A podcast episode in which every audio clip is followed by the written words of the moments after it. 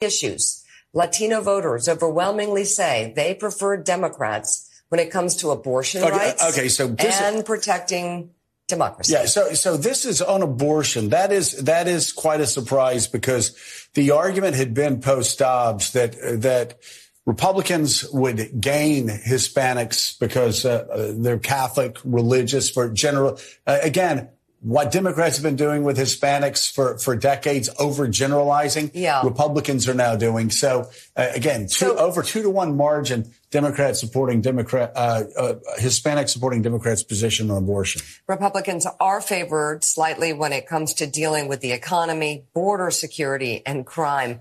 Right. That we're seeing here is that obviously Latino support for, Dem- for Republicans plummeted there after Bush left office, uh, and then stayed down for 2016 for Trump. And it's a phenomenon that has puzzled and worried Democrats about how certainly in 2020 he saw a increase in support from, particularly as you say, Latino men. Uh, Hispanics, of course, not a monolithic voting group. There are different reasons why certain communities would vote for Trump, and Trump successfully played on fears of socialism uh, that, that resonated with Venezuelans, Cubans, and a few other groups in 2020, and along with a rise in the support from some black men as well. But it's not an overwhelming number.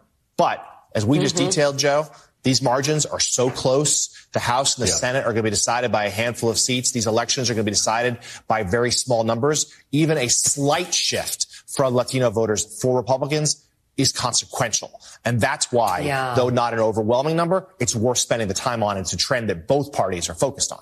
Thanks so much. Uh, uh, as a um, Southern Baptist, grew up Southern Baptist. at, at- at First Baptist in Chamblee, Georgia, Meridian, Mississippi, Pensacola, Florida. I mean, these were very conservative evangelical churches. I must say that what I was taught when we went to church and training union and Bible study and Wednesday night dinner, you know, four times a week, it was about the Beatitudes. It was about the Good Samaritan. It was about Matthew 25, 31 through 46. Hmm. It was not about what we're hearing today. What's happened to, let me just say evangelicals. I won't say the church. Evangelicals, when I read some of these surveys that I, and I don't even recognize my friends sometimes on some of these issues that I've grown up with. Well, you went to a healthy church. My church pulled out of the Southern Baptist Convention. They were too liberal. And we were taught racism straight from the pulpit. So I had some major uh, conversion to take place. Uh, but I think what happened is that the word evangelical went from being a, a theological word, a religious word, to a political word. Uh, I don't know if you're old enough to remember, Joe, but Time magazine did a cover story called The Year of the Evangelical. When was that? It was in 1976 when Jimmy Carter was elected. Democratic president, Democratic agenda. But evangelical was what he was teaching in Sunday school. It's what he believed about God. It's exactly what you said. Jesus' sermon in Matthew 25, uh, caring for justice, caring for the sick, caring for those who are marginalized. You were taught that. I was not, frankly. But uh, that's what evangelical means in many parts of the world. Still, still, if you ask somebody in in India, for example, what's an evangelical? Well, I don't know, but they do a lot of the health care in our country, and they care for people with leprosy, and about half of the of the healthcare in sub-Saharan Africa is run by mission agencies, by evangelicals, and that's what we used to be known for. And then, like everything else in America, it got got slammed into this political binary. You're either for us or Yeah. against us, and it's it's a great tragedy, I think. Okay, it's Monday, uh, 3 October in the year of our Lord 2022. Uh, we're in the war room and we're ready to roll. It's uh, a very big first working day back uh, in the uh, fourth quarter of 2022, a historic year that's about to get a lot more historic because we're about to run the tables on these clowns and all the advice. We'll be able to comp- compile all the advice Morning Mika gave uh, Democrats is about to come crashing down as they get blown out in the House, the Senate gubernatorial races.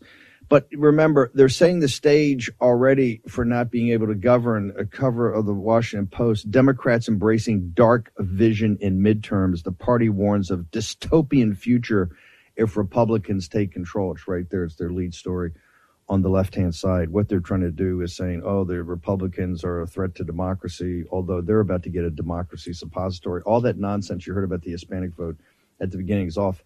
Polling has been done. Economists talking uh, this weekend, one of their big stories about how swing votes are non college educated Hispanic men and their wives, and that's all um, shifting dramatically, rapidly, and urgently to the MAGA base and to the Republican Party as the key things are about the economy, border security, immigration, inflation, all of it.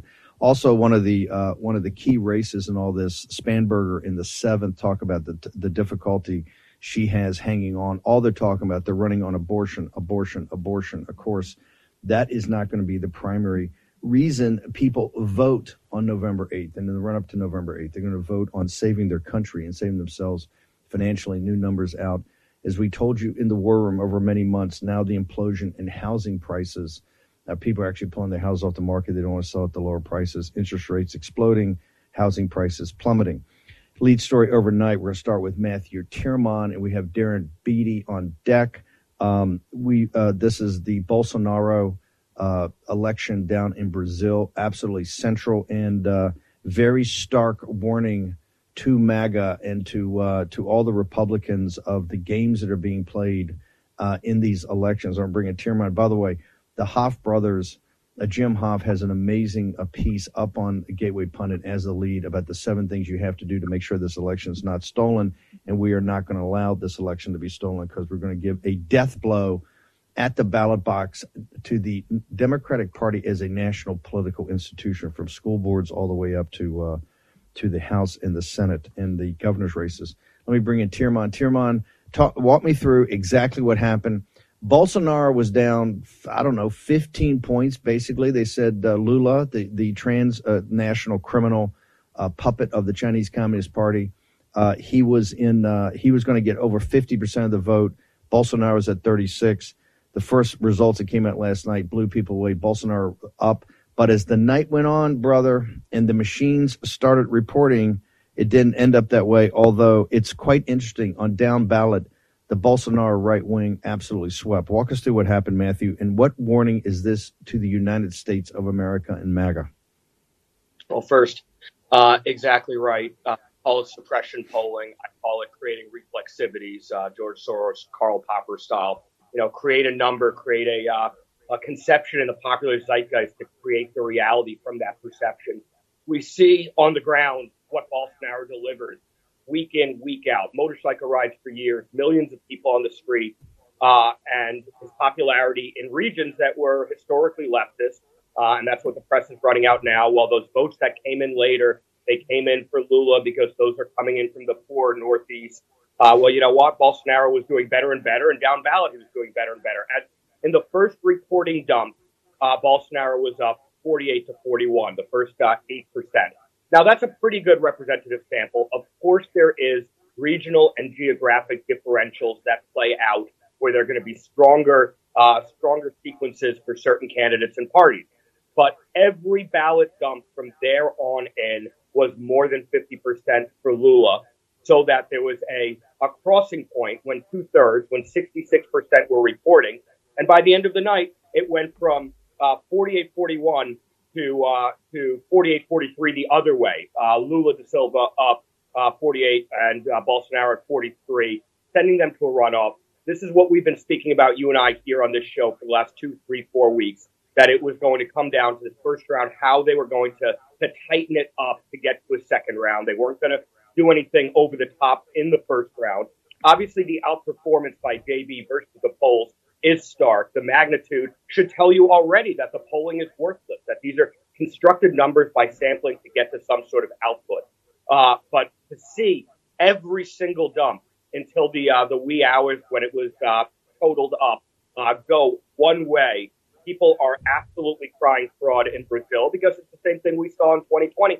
Smartmatic machines, born in Venezuela out of the Chavez regime, uh, exported all over the world, worked on the U.S. elections. They're everywhere, fully digital, no paper ballots, non auditable.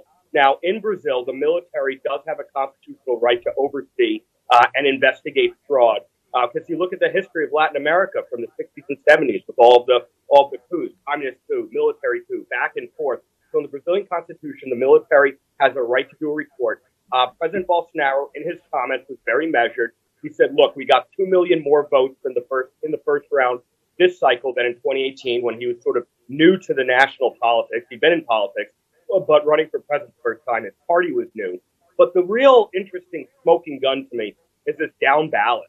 Uh, 27 out of 81 Senate seats were up, and the Bolsonaro party won 19 of them.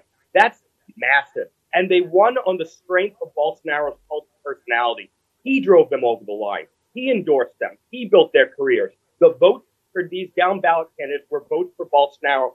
Yet Lula seemed to outperform the candidates regionally that Bolsonaro endorsed, built, and won regionally. The most telling region to me is Minas Gerais. It's uh, the second largest state with the uh, third or fourth largest city, Belo Horizonte. And everywhere Bolsonaro swept, except in the top of ticket, there Lula outperformed, which is just very, very uh, disconnected with the reality on the ground when you see the Bolsonaro popularity on the ground in this big state with this massive city, Belo Horizonte. Uh, the whole thing smells. The media's already running. Okay, well, uh, Bolsonaro outperformed, but Lula's up.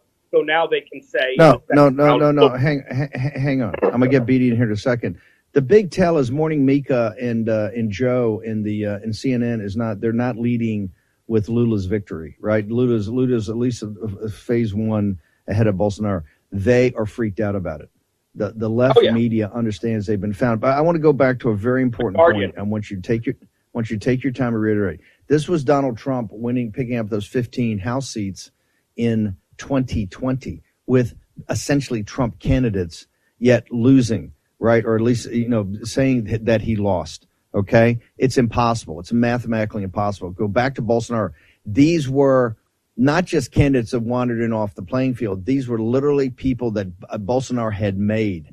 These were proxies for Bolsonaro. So walk me through, walk back through how he won the down ballot races, right? Yet still in those districts, uh, Lula and every dump you had coming all night, which you did a great job on Twitter and Gettr. And, and, and, and by the way, Gettr did an amazing job last night. If not for Gettr, we would not have real reporting. This is how powerful and important this platform is. Um, that that Lula continued to co- come up and close the gap and then take the lead in areas where Bolsonaro's hand-picked proxies were winning, sir. Well, that's exactly right. I mean, this is they, they are exactly proxies. The Bolsonarista movement has been built on the back and the charisma and the vision and the the statements, we will never be socialist, we will never be communist. These people were built by Bolsonaro. They won overwhelming. I mean, this is overwhelming. 19 out of 27 Senate seats went to essentially politicians that don't really exist if there is no Bolsonaro, and they won handily. Yet Bolsonaro, who was up, he was up, uh, you know, the first 10%, the second 20, uh, 10%, and it just kept shrinking and shrinking. In one ballot drop, it was 56% for Lula. And these are in regions where, okay, you have, you know, Marxist, leftist, impoverished strongholds historically, but Bolsonaro had been doing better and his candidate did better and they won in many of these regions. What's interesting to see is you see footage from the uh, from the polling station. Everybody is wearing yellow and green, Brazil's national colors, the color of the Bolsonaro movement. The Lula people wear red, the international color of Marxism. If you see the addresses they gave in their uh, evening statements to their respective uh, campaign headquarters, nobody was dressed in yellow and green in uh, Marxist Lula headquarters. But you see in the polling stations, everybody is representing the same national patriotism, this yeah. Bolsonaro movement. You had people voting in these polling stations. I sent you a video. Yeah. He was booed. Yeah. People were booed from Lula's party and the alternative parties when they Big just time. went to go vote. Everybody was booing them. It was over the top. Okay. Hang, hang, on one second. We're taking a short commercial break. Also, the reason we had the cold open there, Bolsonaro's movement even more than MAGA, and MAGA is one of the driving forces of MAGA is evangelical Christians and traditional Catholics, the trad Catholics.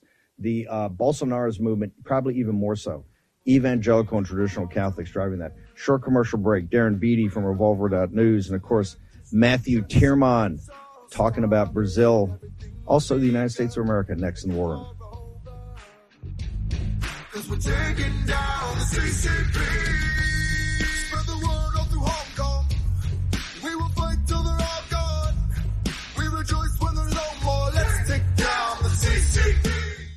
Know what's never good? When your nation's supposed authority on economic policy completely misses the flashing red lights of impending inflation. Now, Treasury Secretary Janet Yellen has finally admitted, quote, there's been an unanticipated and large shocks to the economy that have boosted energy and food prices and supply bottlenecks that affected our economy badly that I didn't at the time fully understand. End quote. You know who understands the real threat of inflation? People who invested in gold and silver with Birch Gold Group. They're protecting their savings from a highly turbulent economy by diversifying their 401k or IRA into gold, physical gold. It's not too late for you to take action now. Text Bannon, B A N N O N, to 989898 and get a free info kit on diversifying and protecting your savings with precious metals. With an A plus rating from the Better Business Bureau, countless five star reviews, and thousands of satisfied customers, text Bannon, B A N N O N, to 989898 and get the real help from Birch Gold today. Again, text Bannon to 989898 to claim your free, no obligation information kit on protecting your savings with gold. War Room Pandemic with Stephen K. Bannon. The epidemic is a demon, and we cannot let this demon hide. War Room Pandemic. Here's your host, Stephen K. Bannon. MyPillow.com promo code War Room. You can't get these products in big box stores. Why? Because they gave the hook to Mike Lindell because of his political and yes, his religious beliefs. So you have to go to places like uh, mypillow.com you online and get to put the promo code up. You go to our square, you get all the sales, including the classic pillow, $19.88. You also get the towels, sheets, moccasins, slippers, bathrobes, everything. You got buy one, get one's free. You get sales all over the place. Mypillow.com. Promo code War Room, and I'll be traveling with uh, Lindell. We're taking this on the road later in the week and early next week. We'll have more details uh, a little later in the show.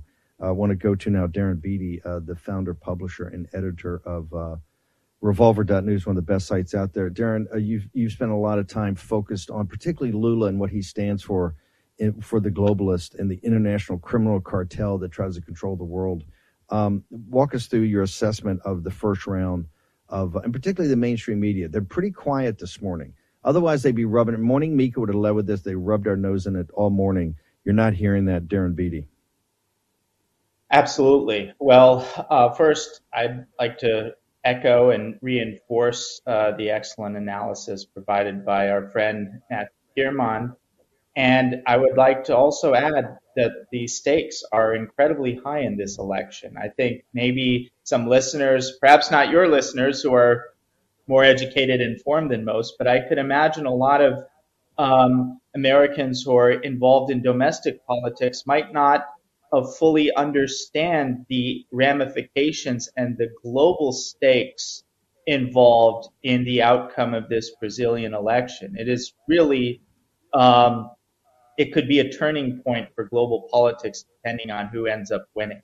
It you couldn't be a more stark competition between a representative of exactly the kind of nationalism that all of us want and support and the most destructive and corrosive um, version of uh, really socialism is almost too weak of a term. What it really is is communism when you look into the actual roots of what Lula represents, the networks that he belongs to, and the history of those networks. And so um, it really is a crucial election.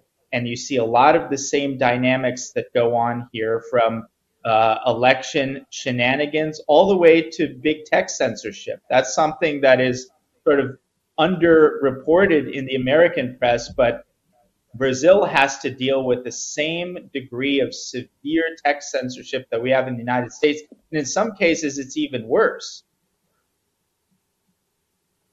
No, this is why you know Tyrmand and Jason Miller were essentially arrested under house arrest right. or arrested when they were in there. Gettr is the platform. If we didn't have Gettr, I don't know how information would get out, real information would get right. out. Hang over a second, Darren, because we've got a bunch of other stuff to go through.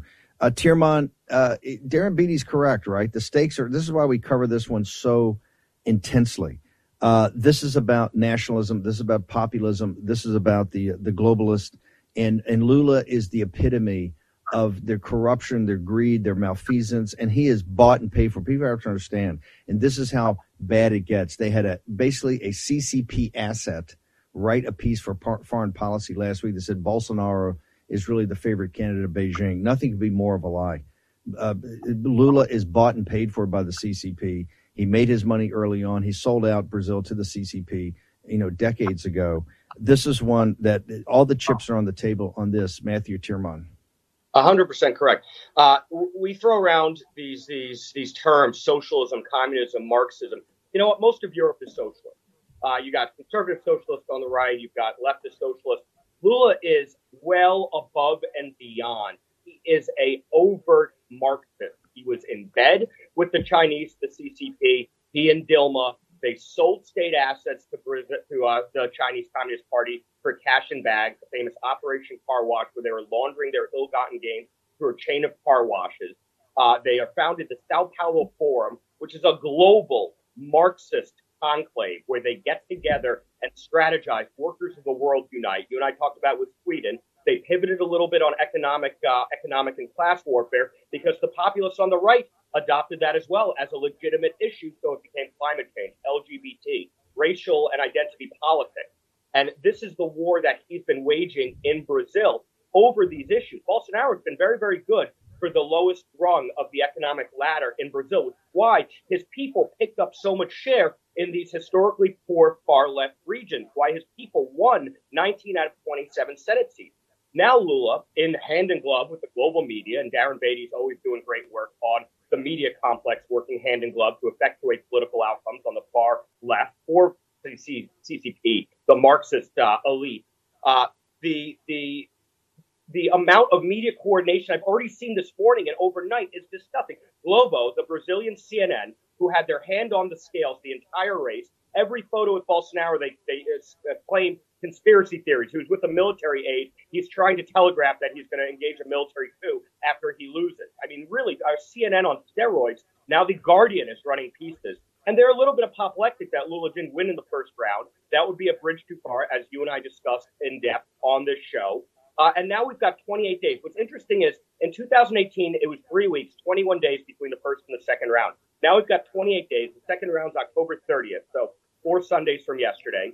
And you will get a military report on what they discovered in fraud. What I found interesting was last night I was getting messages from random people on Instagram, on Facebook, you know, in their filtered messages, random Brazilians. And these are not QAnon freaks. I was looking at some of these people's LinkedIn, private equity executives, lawyers, uh, uh, business people, uh, you know, upper middle class people who are watching their country get get destroyed if it goes back to what it like an Argentinian style Marxist leftism, or seeing what happened in Chile with Boric or Petro. They don't want this. They know the implications. These are educated people. They're not just you know rabid activists who are knee jerk, and they're messaging me things they've seen. And there is fraud. There there, there was definitely machine fraud.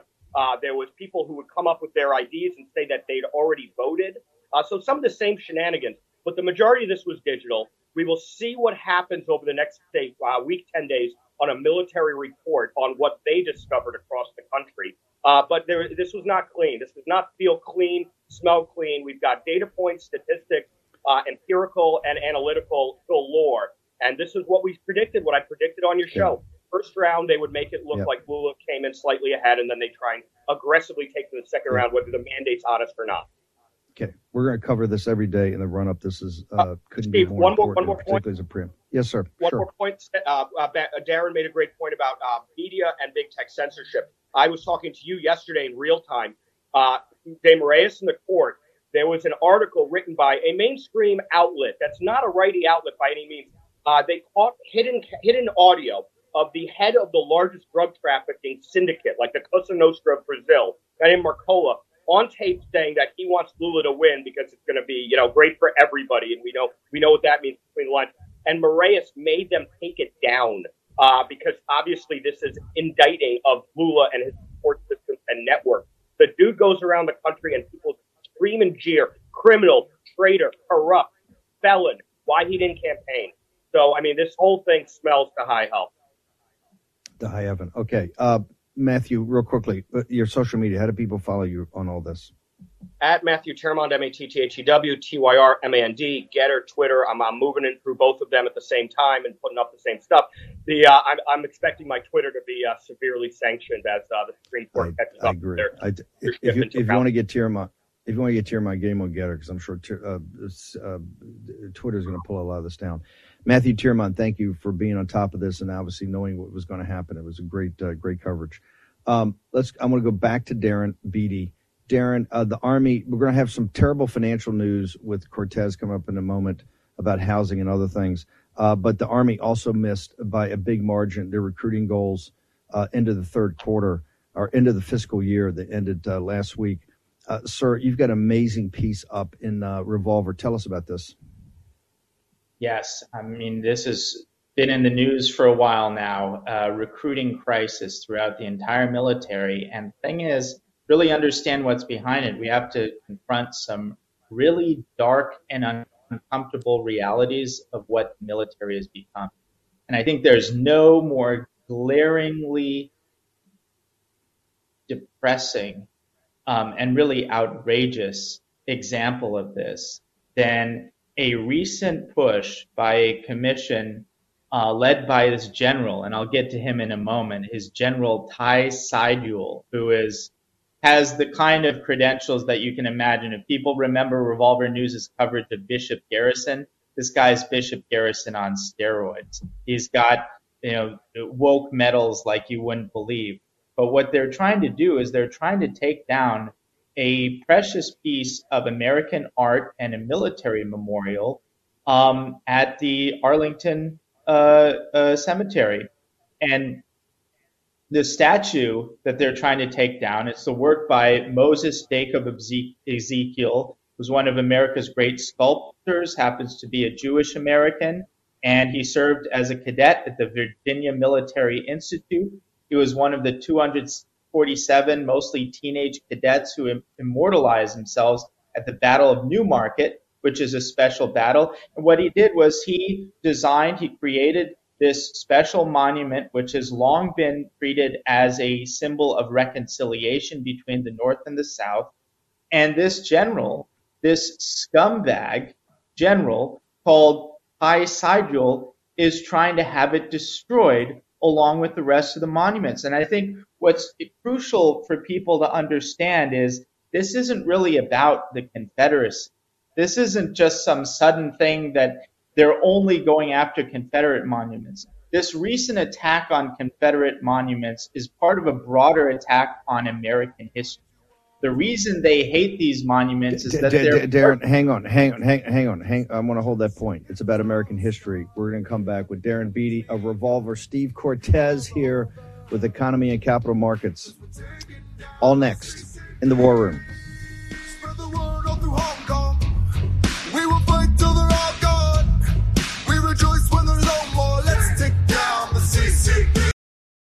Americans are discovering that if we want to change this nation, we have to change the way the marketplace works. Look, woke corporations are seeking to divide us. Big banks are the, freezing the accounts of people who disagree with their political views, and our supply chain is dependent upon countries that actively work against our values, like the Chinese Communist Party.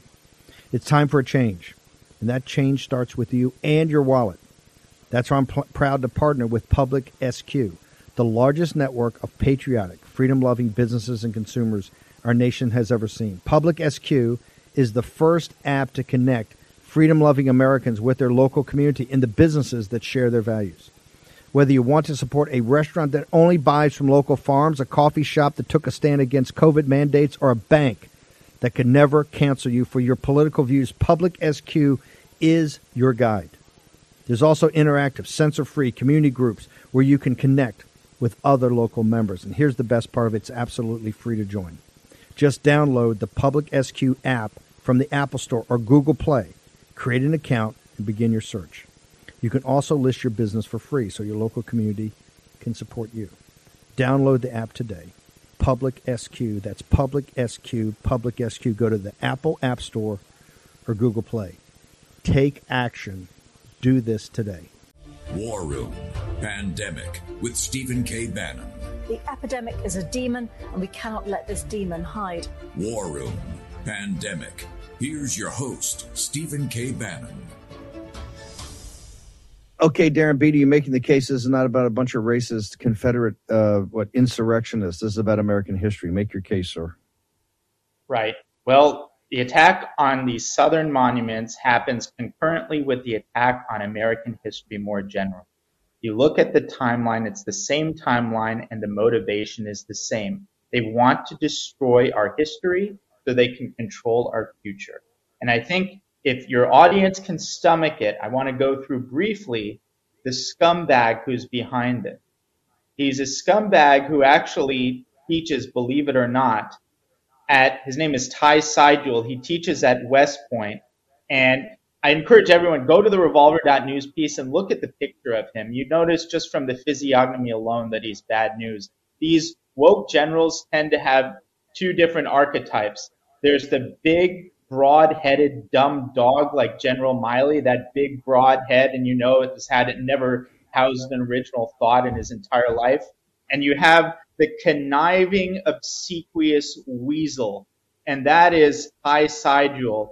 Look at his decoration. He's teaching at West. Hold, hold it. So you, you, have the two models. You have the Miley model, and you have the or Milley model, and you have the uh, Petraeus model, right? One exactly. Or, exactly. It's the big, dumb, broad-headed dog, and the obsequious, conniving little weasel. And Ty Seidule is of the weasel variety. But his CV is no less of a joke than the dumb dogs. He is a dumb dog when it comes to his CV. You look at his resume, it's named for the enemy, the U.S. Army's Confederate problem, from slavery to black power, racial intolerance at West Point. It goes down the line. It's pathetic. And you know what's even more pathetic is that for some reason this guy actually has a PragerU video. I, I have a lot of respect for Dennis Prager. I say this should be this should be revisited. Uh, I don't know why this scumbag should have a PragerU video. Um, but you know, looking through his woke history, and you can just say, why is he trying to tear down these monuments? Is as though he learned only one thing from the Taliban that yeah. humiliated the, the United States, and that was how to blow up precious works of art. That's the only thing this scumbag learned from the Taliban is how to okay. destroy but, but, historically but, significant monuments. Okay, but make, give me 60 seconds on how do you tie this to the, the dramatic drop in, in recruiting, sir? Well, that's a great question. And for all of the dirty details, people need to go to the piece, but I'll just lay some statistics out. Service, as you know, Steve, it runs in families. Military service runs in families. More than 30% of current personnel had a parent who served.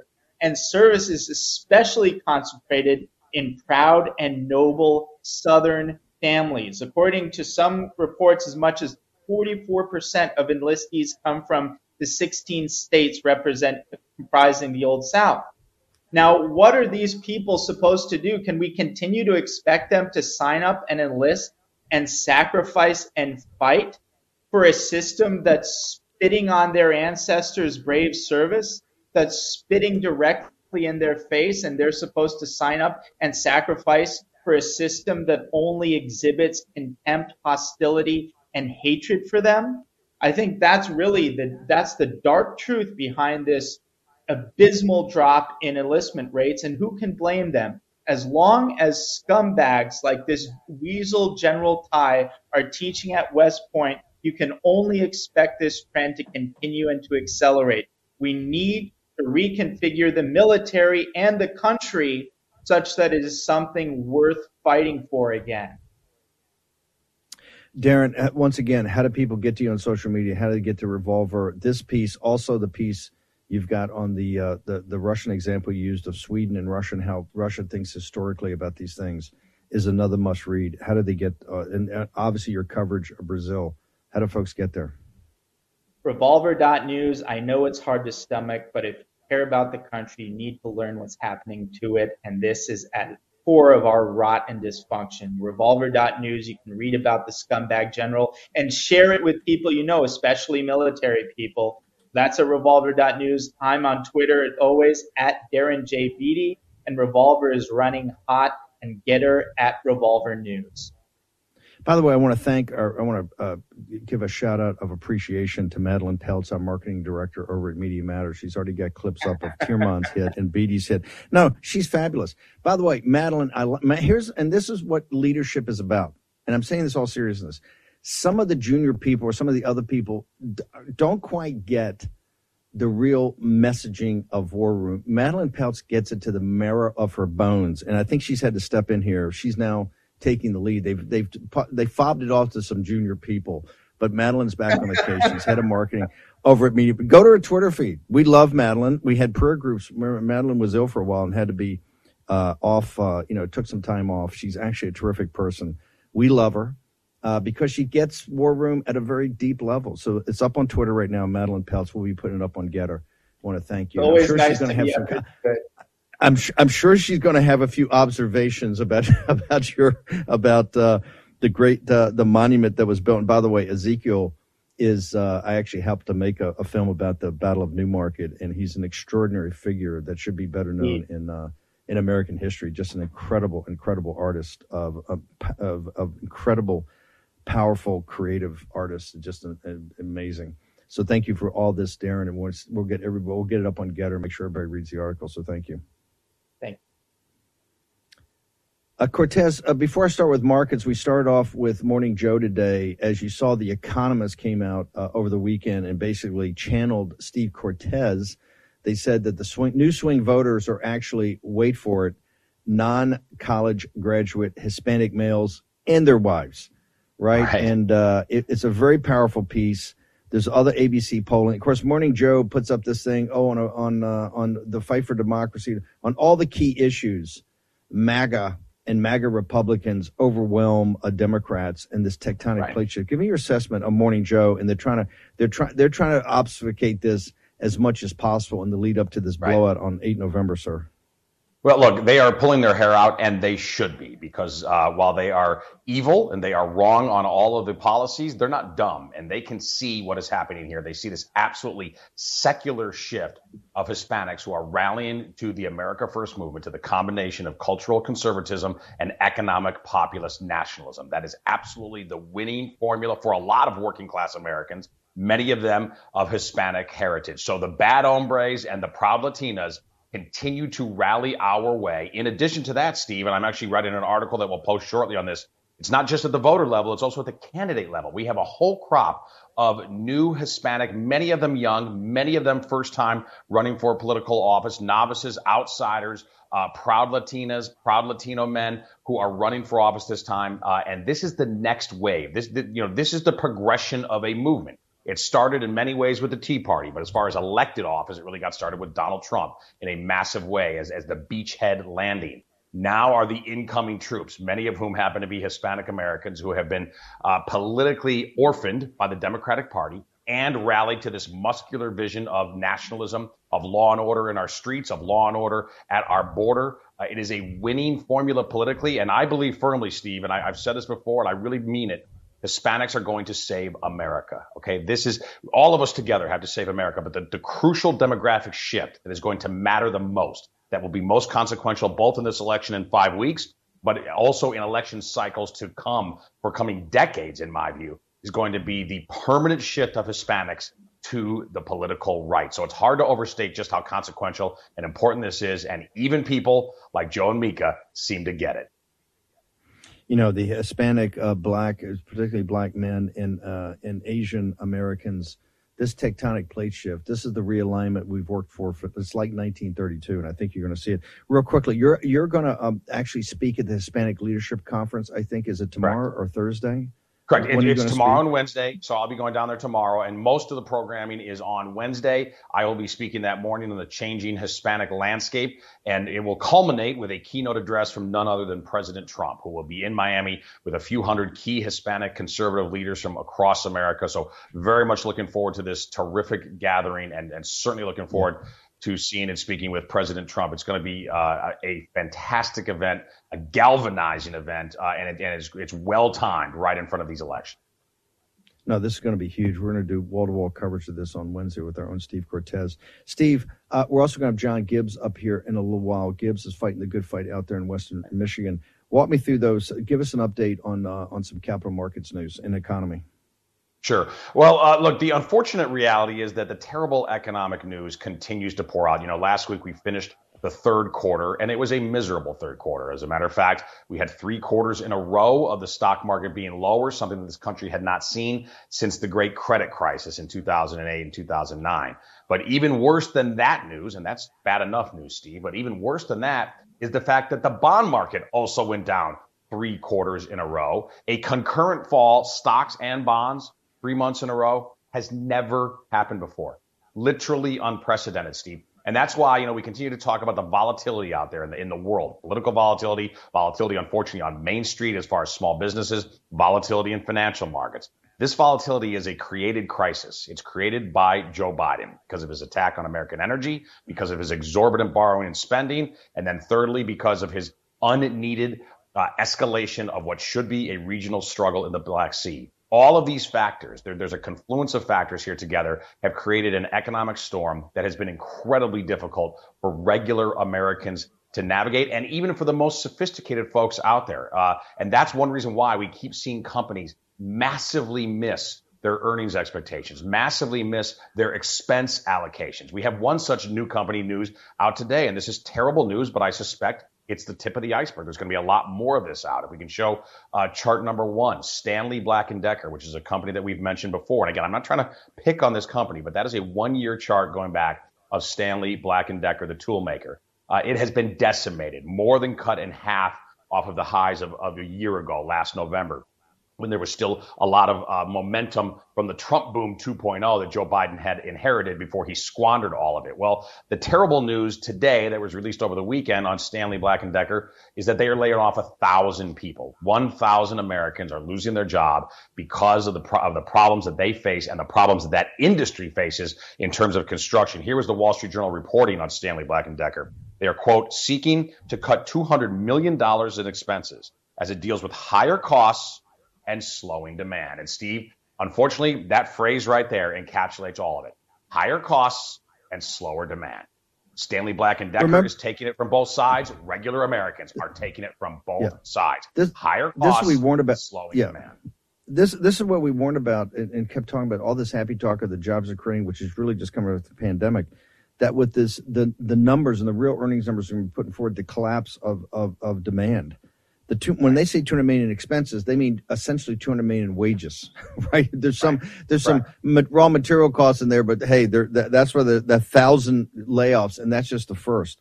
Real quickly before we go to break and cortes is going to stick with us um, stocks three quarters in a row haven't seen since 2008 bonds three quarters in a row haven't seen that ever. You do the combo platter haven't seen it ever ever and now we announced today the fall in housing prices, right? The market's right. locked up because people don't want to, they're pulling houses off the market or guys are not closing on deals because they, they think with these interest rates, housing prices are going to drop dramatically. So now you've got the third leg of the stool, your stocks, your bonds, and your house, right? The, the ability to invest in, in, uh, in anything but raw land, as we talk about. Right is all coming to a crash in the Biden regime's America. Short commercial break. Cortes back. More economic news. Also, a great fighter, a mighty warrior. John Gibbs is going to join us in a moment from Michigan. Everything's begun, and you are over. Cause we're taking down the CCP. Spread the word all through Hong Kong. We will fight till they're all gone. We rejoice when there's no more. Let's take down the CCP. Gettr has arrived. The new social media taking on big tech protecting free speech, and canceling cancel culture. Join the marketplace of ideas. The platform for independent thought has arrived. Superior technology. No more selling your personal data. No more censorship. No more cancel culture. Enough. Gettr has arrived. It's time to say what you want the way you want. Download now. I told my mom we were making a commercial, and she insisted on joining. My son is too humble. John is a hard worker, first in the family to attend college, Stanford and Harvard. That's true. I. A successful businessman, but most importantly, he's an honest man. I know my son will finally bring common sense to Washington. Sorry, Mom. I've got to do this part. I'm John Gibbs, and I approve this message. Me too. Okay, I want to go to Cortes first because you know this candidate probably as well as anybody. His mom's right; is too humble. Is is Gibbs? You know, our movement has evangelicals, traditional Catholics. It's a Right. it's got a strong religious underpinning of the, the, the to save the Judeo-Christian West, this civilization that's been bequeathed to us from Athens and Jerusalem and Rome. Is John Gibbs too humble? And quite frankly, Cortes, that I love that ad. But is that Ed just too nice? Is he too nice a guy to win against these demons that we're running against, sir? Uh, he is not too nice to win. Listen, he's a principled fighter, but he is a fighter, absolutely. Um, and and he will take to heart and put into practice the biblical exhortation to be as gentle as doves, but as cunning as serpents. And when it comes to this fight, he realizes that we are in a fight for America. John Gibbs knows what time it is in America. This is not the 1980s when we're arguing with your parents' or grandparents' Democratic Party over sort of the minutia of the tax code. No, these are existential questions about worldview. Uh, and they are trying to steal our country away from us. They are trying to steal it into a leftist oligarchy, and we are not going to allow that. And John Gibbs absolutely has both the the intellectual capacity to engage in this fight, but then also the spirit to engage in this fight. Uh, he's shown that in the primary, by the way, and, and I would give you as evidence of that, as evidence of my assessment of John Gibbs. It is not easy to beat any incumbent anywhere. He beat an incumbent who happens to be from the most prominent family of West Michigan. Okay. It- only a fighter is able to do that, is able to beat an incumbent who has nearly 100% name ID and an endless amount of money. John Gibbs proved in the primary exactly what kind of an upstart outsider fighter he is. He's going to prove it again in the general election. Uh, by the way, a billionaire son, as Steve alluded to, a billionaire son. It was extraordinary. The primary. Talk to us about the General John Gibbs. Uh, are you um, are you prepared? Are you taking on this demon that you're running against? And she is a demon. Uh, Steve, thanks for having me on as always. And yes, we are taking her on. We're taking the bull by the horns. We're simply telling who she really is. She's trying to portray herself as a moderate, which is absolutely false. Every single position she holds is an extreme position that is going to get people killed, whether it's defund the police, whether it's fighting for dangerous folks who have been ordered to be deported from our country. She's fighting for them to stay here. Um, whether it's position on her position on pro-abortion, um, every single thing you look at, her positions are going to get people killed. So uh, we are well aware of the seriousness of that, and we are getting the word out aggressively, and it is working. I think our numbers look very good. We're going to keep working so hard every day, meeting as many people as possible, getting the word out as much as possible. Uh, so yes, I do believe that I'm uh, mean enough, if I may say so myself. Uh, there's a great quote uh, I saw when watching a, a movie, and it said, "Beware the fury of the patient man." And I like that quote a lot. I think this is a short term, medium term, and long term fight. I do know how to roar when necessary. I say I never swore before I went to DC. Um, uh, but I also know how to fight the right way, and fight with intensity in a smart way that is going to cause us to win. No, I think your lived Christianity is such an example to people. Uh, but, but here's what I, I find interesting. They don't come after you on policy. They kind of go back what you think of the suffragettes. I mean, it's kind of bizarre. But how dumb do they think people in Western Michigan, which is the backbone of this country, what she's selling, she she won't really embrace any of the i- ideas or policies she represents. She's trying to run as a totally different person. Do they actually believe television commercials are going to fool the hardworking people out in Western Michigan, sir? They believe they'll be able to fool enough to win, which is not true. Uh, they do believe that we are stupid. Uh, they believe that the average American between the coast is dumb, um, and that's going to backfire on them. People are smart enough to look things up, to go check on things, and they're going to find out what she's really all about. Um, they're going to see through the fact that she's trying to portray herself as a moderate. Uh, she made a commercial with a Bible in it, which I think people will find quite hilarious given her beliefs, uh, and uh, people are going to see through it, so it's not going to work. And the commercial I did with my mom in it, we think is very effective because the media, both during the primary as well as now, has tried to portray me as some kind of far extremist monster. So it is very good for us. It's very effective for people to see a different side of me and to see some of my family on there. That's going to help with my image with a lot of voters out there. So I do think it's going to do the job. But um, yeah, people are going to see through what she's all about. People are astute. Um, they know what they're looking at. So um, we're going to keep getting the message out there to tell who she really is. No, I think I love the commercial. I love the spot. Um, the uh, last thing, how do people? I, we need people to find out more about this campaign. Where do they go to find out how they volunteer? Where do they go to find out where you're going to be? If particularly in Western Michigan, to come out and actually meet you in person because once people meet you, uh, they're going to be on the Gibbs team. And then how if they're so inclined to donate, where do they go to do that? Folks can go to votejohngibbs.com. That's votejohngibbs.com. Uh, you can sign up to volunteer. You can sign up for our prayer list. You can sign up to knock doors, make phone calls. And most importantly, you can also sign up to uh, War Room Posse. You already know free speech is under constant attack by the swamp and their big tech allies. They resell your communications and personal data while lecturing and laughing at you. I've got the solution. Unplugged Systems, a secure communications company, has an app suite you can install on any Android phone, including its own uncancelable app store, VPN, antivirus, and highly encrypted messenger better than Wickr, Signal, Telegram, or anything else. None of your message or VPN traffic is stored, analyzed, or sold. Claim your security for only $10 a month. Go to their website, unplugged.com. That's unplugged.com slash war room to install the Unplugged suite. It's secure, it's private, it's the way we stay connected and informed. Get it now. Take action, action, action. Use your agency. They put Peter Navarro in leg irons for simply doing his constitutional duty. Now they want to put Peter in prison for standing up for Donald Trump. Please go to Amazon right now and order Taking Back Trump's America to help fund Peter's legal defense. Taking Back Trump's America provides a critical MAGA blueprint to put Trump back in the White House in 2024. Buy Taking Back Trump's America on Amazon today. If they can put Peter Navarro in prison, they can come for all of us. Folks, let me tell you about Solti. It's a company that makes a soft gel supplement rich in antioxidants to help people like you and me keep a healthy heart. While COVID gets all the headlines, it's important to realize that heart disease kills nearly 700,000 Americans every year. Yes, heart disease is the number one killer every year, year in and year out. Heart disease builds over time. Hypertension, high blood pressure, bad cholesterol, diabetes, all of it affects our heart. A healthy heart is key to being energetic as we get older.